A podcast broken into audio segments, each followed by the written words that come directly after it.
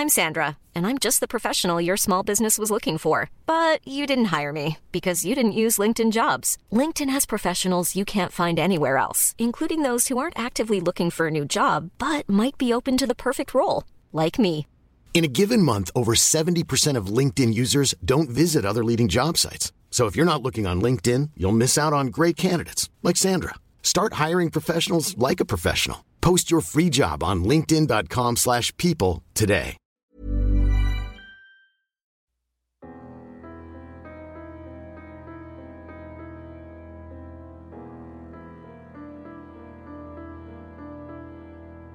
Ang buhay at kamatayan, minsan mahirap ipaliwanag. May mga pagkakataon kasing tila ba pinaglalaruan tayo ng mga yan. Ito ang mga pagkakataon kung kailan tila ba nagkakahalo ang buhay at kamatayan. Tsaka natin nasisilip kung ano ang nasa kabilang ibayo. Sa episode natin ngayong gabi, ating alamin ang tatlong out-of-body experiences ng ating mga senders. Tingnan natin kung ano ba ang nakikita o nararamdaman ng mga taong nararanasan ang ganitong hiwaga.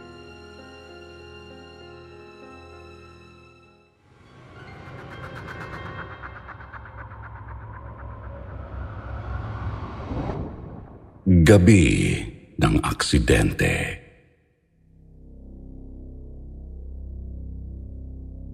Hi Sir Jupiter, ako po si Regine ng Malolos. Ikikwento ko lang po ang kakaibang karanasan ko noong 2016. 22 years old pa lang ako nito at nasa fourth year college. Batang bata pa para mamatay.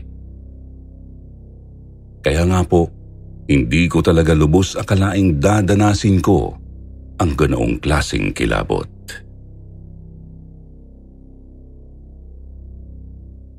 Pauwi po ako galing sa isang mall nang mangyari ito.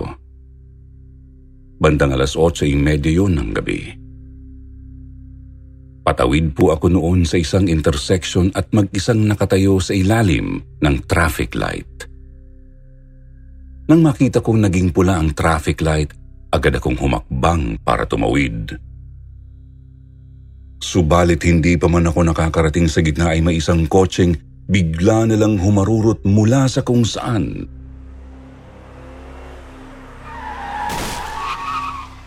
Bumangga ito sa isang jeep, tapos nagdire-diretso sa kinaroroonan ko.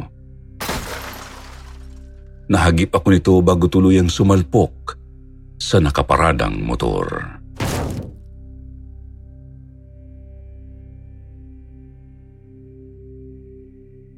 Napakabilis ng pangyayari.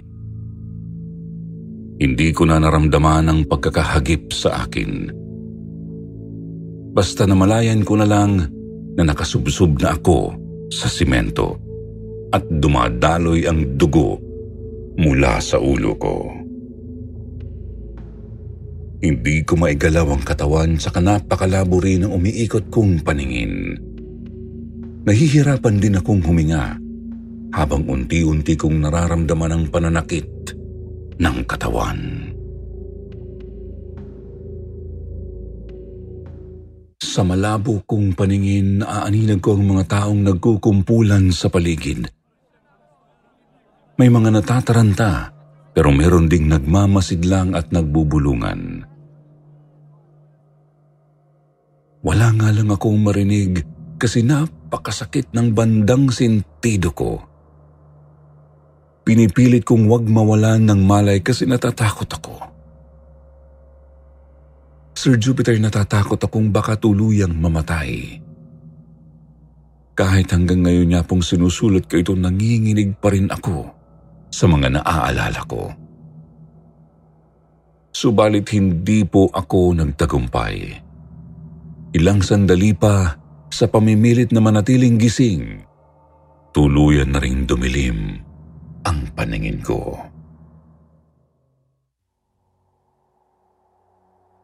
Sunod ko na lang pong namalayan nakatayo na ako sa gitna ng kumpulan ng mga tao. Tiningnan ko pa nga ang buo kong katawan kasi takang-taka ako na wala na akong sakit na nararamdaman. Maayos na rin ang paningin ko. Bagamat hindi ko pa rin marinig ang paligid. Subalit kinilabutan ako ng matauhan kung ano ang nangyari.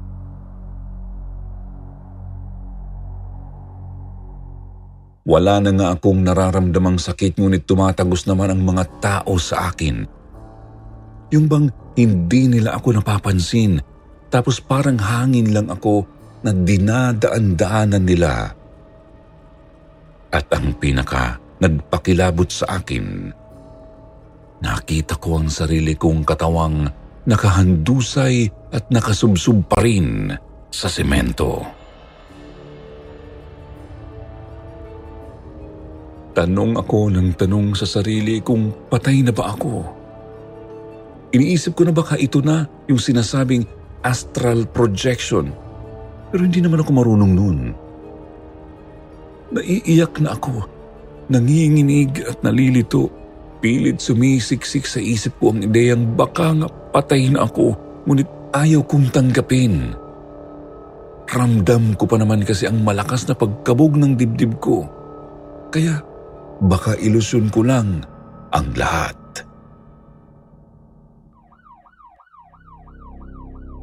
Nagpalinga-linga ako. Wala pa rin talaga akong marinig. Kahit sirena ng police mobile na malapit sa akin, hindi ko marinig. Ilang minuto pa, nakita ko na rin dumating si na mama. Lalo akong naiyak kasi nakikita kong halos maglupasay na si mama sa sahig dahil sa paghagulhol. Si Papa naman ay sinugod ang driver ng nakabangga sa akin. Hindi ko alam kung ano ang injury ng driver na yon dahil mukha naman siyang maayos kung titignan. Ang sigurado ko lang, may mga nadali doon sa jeep na una niyang nabangga. Inikot ko pa ang aking paningin gusto ko ring magmasid at baka malaman ko kung ano ba ang nangyayari sa akin. Ngunit ang unang dahilan talaga ay para iwasan makita si Mama. Sasaktan ako eh. Masakit makitang umiiyak siya dahil sa akin. Kakatingin ko sa paligid na padako ang mga mata ko sa jeep na unang nabangga ng kotse Kita kong may dugong dumadaloy palabas ng pinto nito sa may likod. Duguan din ang driver at ang pasahero sa harap. Naisip kong malamang maraming namatay doon.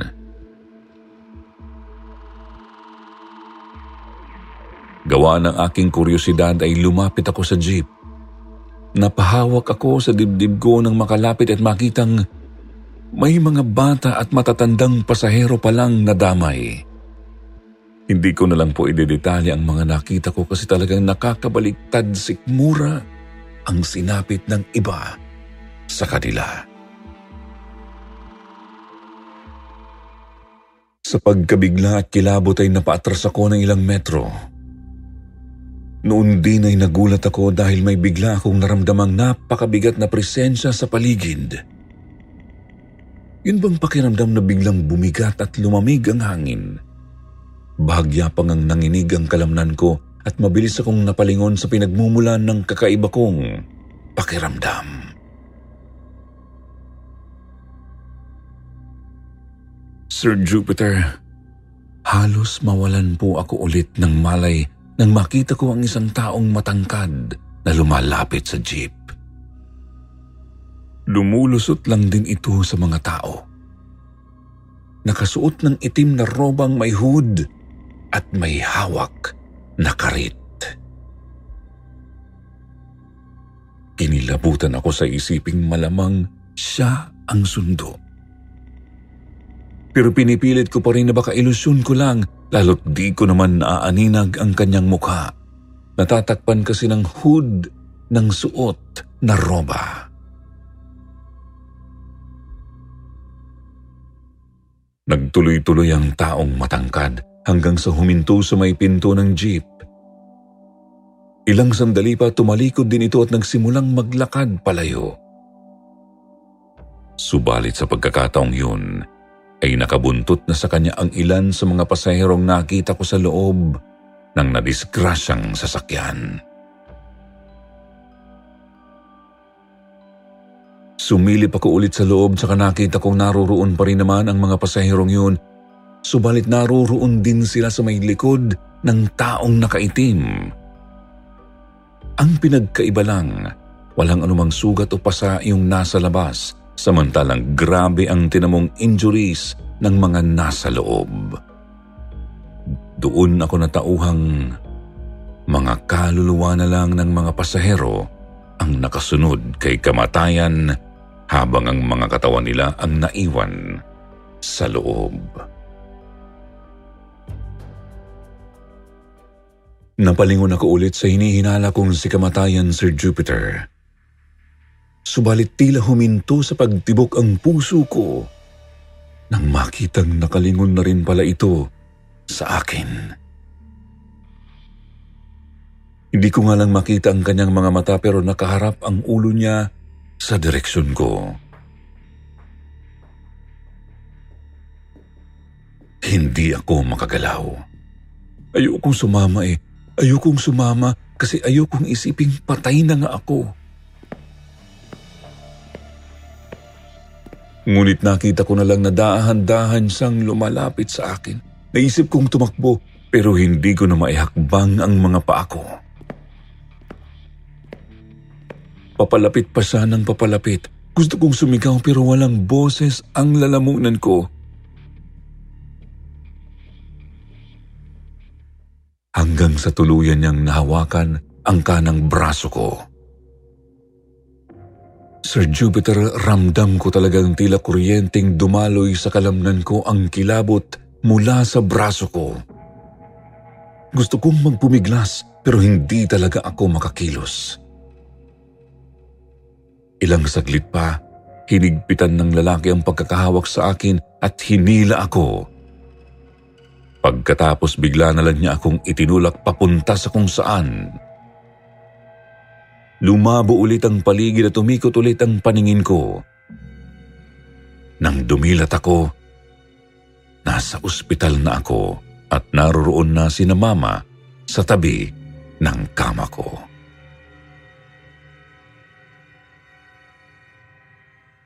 Sir Jupiter, sabi ni na mama halos isang araw daw akong walang malay. Putok ang isang bahagi ng ulo ko pero hindi naman daw napinsala ang utak ko.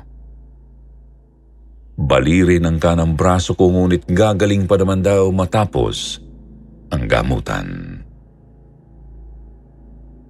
Nakarecover naman po ako matapos ang aksidente, Sir Jupiter, subalit ang mga nakita ko noon habang walang malay – habang buhay ng tatatak sa isip at puso ko. Hanggang dito na lang po. Thank you, Sityo Bangungot.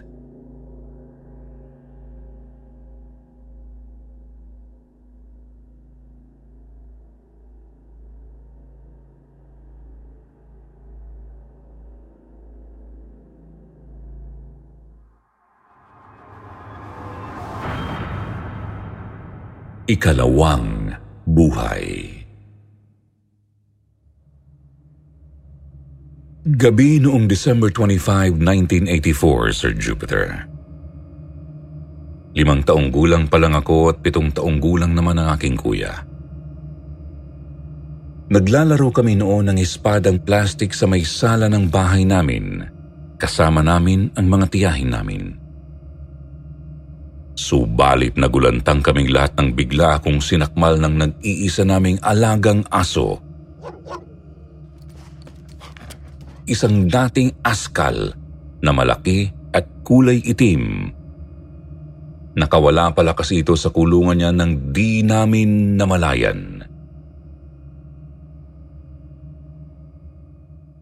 Tanging ako lang ang kanyang pinunteriya. Sa labis na pagkabigla ng mga tiyahin ko sa nangyari, di agad sila nakakilos. Ako na may iyak na ng iyak habang nakahiga na sa sahig at halos nakumbabawan na ng aso namin. Ilang sandali pa at biglang sumaklolo ang isa kong tiyahin at hinatak ako mula sa ilalim ng aso.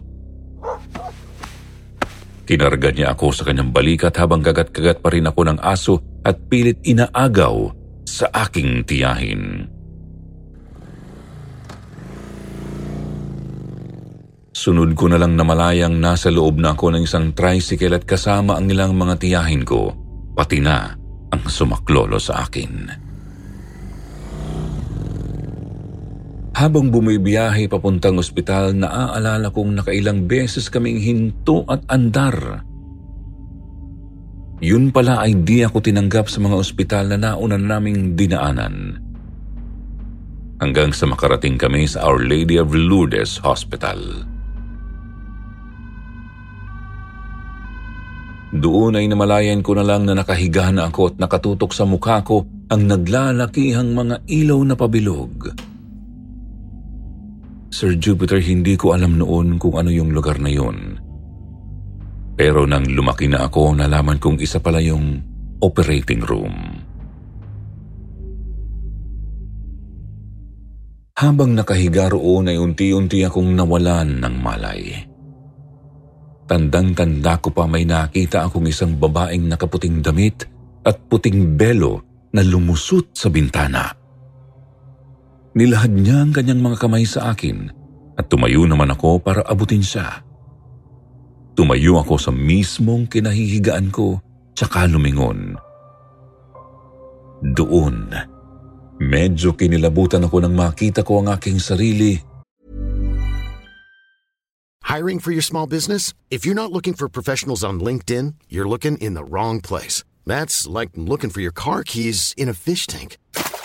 LinkedIn helps you hire professionals you can't find anywhere else, even those who aren't actively searching for a new job but might be open to the perfect role. In a given month, over 70% of LinkedIn users don't even visit other leading job sites. So start looking in the right place. With LinkedIn, you can hire professionals like a professional. Post your free job on linkedin.com slash people today. Hey there, it's Michelle Norris. I'm host of a podcast called Your Mama's Kitchen. When I travel, I'm usually looking for a way to find a taste of home when I'm not at home. And one of the things I love to do when I am at home is entertain. And Airbnb allows me to do that. When I was in California recently, I rented a house that had a great kitchen. And when we were sitting around the table, we we're all thinking, we're in someone else's house. Someone could be in all of our homes as well. If you have a home, but you're not always at home, you have an Airbnb. Your home might be worth more than you think. Find out how much at airbnb.com/slash host. Na nakahiga pa rin. Tiningnan ko ulit ang babae. Kahit di siya nagsasalita, alam kong gusto niya akong isama. Kaya kumapit ako sa kanyang kamay tapos ay bigla kaming bumulusok pa itaas, lagpas pa sa mga ulap hanggang sa makarating kami sa isang napakalawak na lugar kung saan ay puro ulap ang aking naaapakan.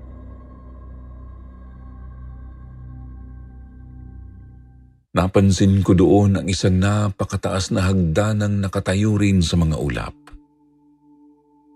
Sa itaas naman ng hagdan, may nakita akong isang lalaking nakatayo. Nakaputi ito, mahaba rin ang puting buhok tapos may mahabang balbas na magkahalong itim at puti. Sa isang iglap na malayan ko na lang nakatabi ko na pala siya. At sa kanyang kanang tabi ay may isang malaking libro na kulay brown. Nakapatong ang bukas na librong yun sa gilid ng hagdan. Napansin ko rin ang isang napakaputing manok na tila binabantayan ng libro. Pasulyap ko namang tinignan ang bukas na libro pero hindi ko maintindihan ang mga nakasulat doon. Tiningnan ako ng lalaki bago siya tumalikod sa akin, Sir Jupiter. May tinanaw siya sa isang direksyon na sinundan ko naman ang tingin. Doon ay nagulat ako nang makita ang isang napakalaking pinto sa harap. Kulay puti ito at may disenyong kulay brown na hindi ko mawari.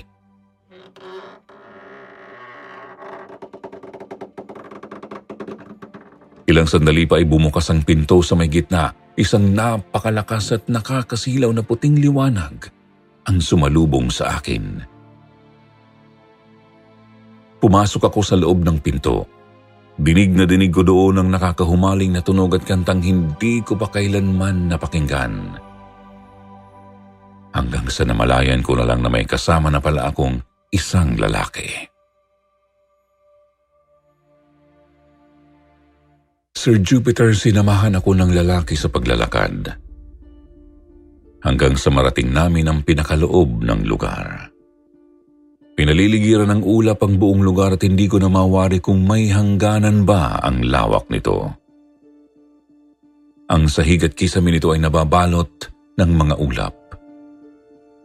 Sa gitna naman ng mga ulap ay naroroon ang libu-libong mga nagtutugtugan at nag-aawitang mga anghel. May napansin din akong mga puting poste pero hindi ko alam kung ilan ang mga yon.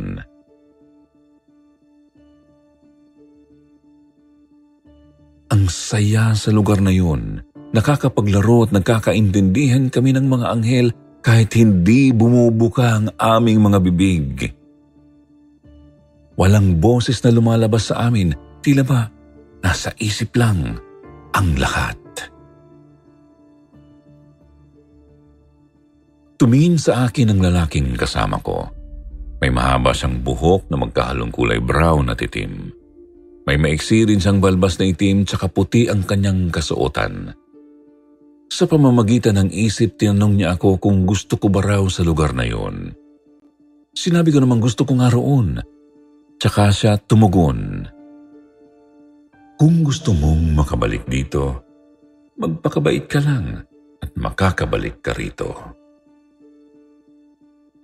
Sir Jupiter, bigla akong nalungkot noon at gusto ko nang umiyak. Subalit napawi ang kalungkutan ko nang ipaalala niya sa aking may mga magulang pa ako na naghihintay sa akin.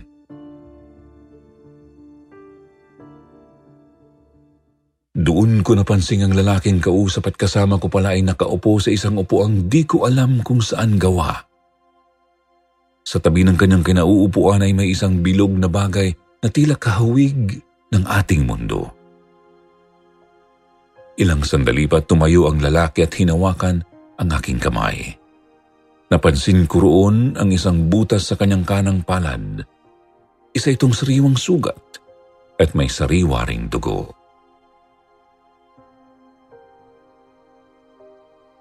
Lumingon ang lalaki kaya't napalingon din ako. Ang babaeng kasama ko pala kanina ay ang kanyang tinitingnan. Inabot naman ng babae ang aking kamay at sa isang iglap ay bumulusok kami sa ulap paibaba. Tumagos kaming dalawa sa bintana at saka naramdaman ko ang dahan-dahang pagsanib ko sa aking katawan. Pagmulat ng mga mata ko natagpuan ko ang sariling nakahiga sa malaking kama sa loob ng medyo malaking kwarto. Napalingon ako sa may ulunan at napansin ang isang krus na nakalagay sa dingding. Napatitig ako sa krus dahil tila napapaligiran ito ng mumunting apoy. Pagtingin ko naman sa may kanan ko nakita ko ang isang babaeng natutulog at hawak ang aking kamay. Ang mama ko. Sa likod ni mama ay may nakatayong dalawang lalaking nakabelo, subalit hindi puti kundi kulay abo at brown ang kanilang belo. Ilang sandali pa ay napatingin din ako sa bintanang nasa may bandang paanan ko. Nakita ko roon ang isang babaeng nakaputi. Ngunit di ako sigurado kung siya ba yung nagsama sa akin. Pagkatapos noon bigla na lang siyang naglaho kasama ng dalawang lalaking nakabelo. Kasabay naman noon ay pumasok ang aking papa na kasama ang dalawang doktor. Sir Jupiter, nalaman kong nag-50-50 pala ang kalagayan ko habang nasa operating room. Tumagos daw po kasi ang pangil ng aso namin sa aking ilong at maging sa maselang bahagi ng katawan ko. Sabi ng doktor noon na baka hindi na ako magkaroon ng anak. Subalit sa awa at himala ng Panginoon ay meron na akong dalawang anak na babae at masaya kasama ng aking misis. Sa ngayon, Sir Jupiter, kapag may problema akong mabigat, iniisip ko lang ang nangyari sa akin. Nananalangin lang ako sa Kanya. Kahit paano naman ay ko ang mga pagsubok sa buhay. Alam ko kasing totoo ang Diyos at buhay. Hanggang dito na lamang po. Sana makatulong itong kwento ko at makapagbigay ng pag-asa sa mga taong nawawalan na ng pag-asa sa kanilang buhay. God bless.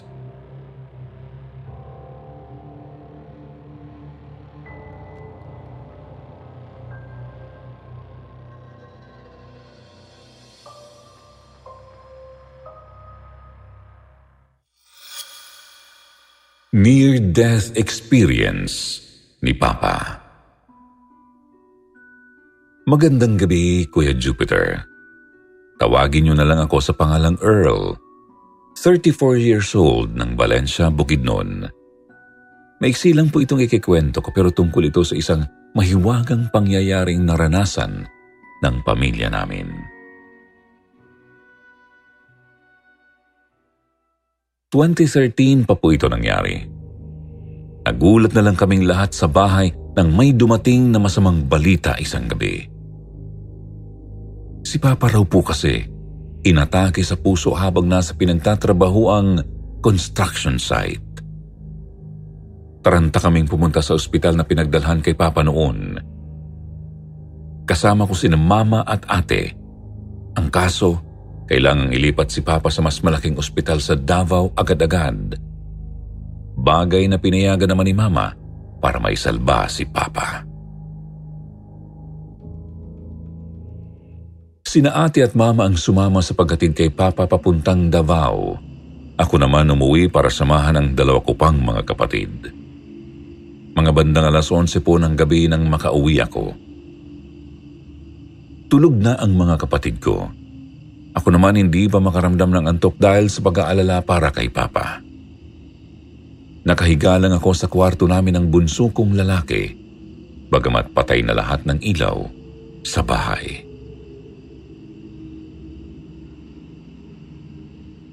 Mga alas 12 na siguro noon nang may marinig akong tunog mula sa may kusina. Parang may kung sinong nakasagi ng isa sa mga upuan doon. Pero agad din namang tumahimik ang paligid. Nagtaka ako kasi wala namang kaming aso o pusa. Malabo ring hangin yon kasi gawa sa kahoy ang mga upuan sa kusina. Mabibigat at hindi maigagalaw ng hangin lang.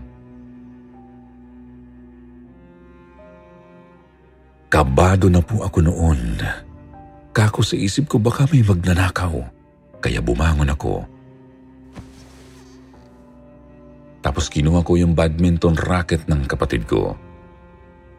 Yun kasi ang mabilisan kong nadampot. Tumayo ako sa likod ng saradong pinto habang nakikiramdam pa rin sa paligid.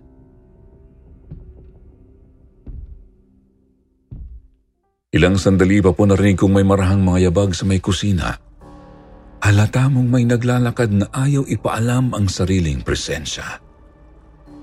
Naramdaman kong lumakad ito hanggang sa sala. Tapos sunod kong narinig ang iba pang mga tunog mula roon.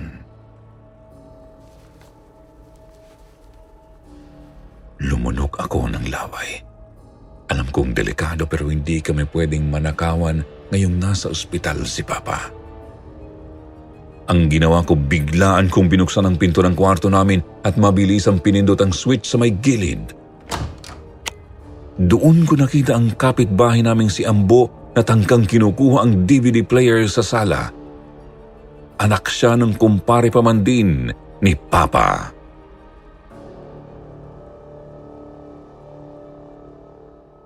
Nagkatinginan po kami noon. Nang matauhan siya dali-dali siyang tumakbo papuntang kusina Kita kong bukas pala ang pinto roon. Siguro binaklas niya ang doorknob kaya siya nakapasok. Subalit hindi pa man siya nakakarating sa pinto ng kusina, natigilan ako ng kitang-kita kung umurong ang isa sa mga upuang kahoy. Humarang ito sa daraanan ni Ambo kaya bigla siyang natumba at nauntog sa may gilid ng lababo. Dali-dali naman siyang tumayo ulit at ang tuloy-tuloy na palabas. Ako naman ay hindi na siya hinabol. Kasi pwede ko namang kausapin ang tatay ni Ambo kinaumagahan. Ngayon, eto na po, Sir Jupiter. Babalik na sana ako ng kwarto. Subalit nang lingunin ko ang bandang mesa, nakita ko roon si Papa. Doon nakatayo malapit sa upuang biglang gumalaw. Sir Jupiter, si Papa po talaga yun. Sure talaga akong siya yun. Ngumiti pa nga po ng sandali sa akin bago naglaho sa hangin. Nagkusot ako ng mga mata pero wala na siya roon. Inisip ko na lang na baka guni-guni ko lang pero hindi ko mabigyan ng paliwanag kung paanong biglang umurong ang upuang kahoy. Kinaumagahan po noon nagising ako nang tumawag si ate. Sabi niya ligtas naman na raw si Papa bagamat nanghihina pa. Nagtaka lang daw sila kasi agad sinabi ni Papa na huwag ko raw munang kakausapin ang tatay ni Ambo. Antayin ko raw siyang makauwi tsaka kami gagawa ng hakbang. Sir Jupiter nang makauwi na si Papa tinanong ko siya kung paano niya nalaman ang tangkang pagnanakaw ni Ambo. Tugon niya, hindi rin daw siya sigurado. Basta nakita na lang daw niya ang sarili sa bahay nang mawalan siya ng malay sa construction site. Nakita nga rin daw niya kung paano kami nataranta nang matanggap ang balita. Sir Jupiter at mga kasityo, kayo na lang po ang humusga kung ano ba talaga ang nangyari. Maging ako man ay nahihirapan ding ipaliwanag kung paanong nangyari kay Papa yun. Kasi Imposible namang kaluluwa na lang niya yun gayong hindi pa naman siya namamatay. Siguro comment nyo na lang po ang inyong mga ideya at nang malaman namin. Dito ko na lang po tatapusin ang liham ko, Sir Jupiter. Maraming salamat po mabuhay kayo.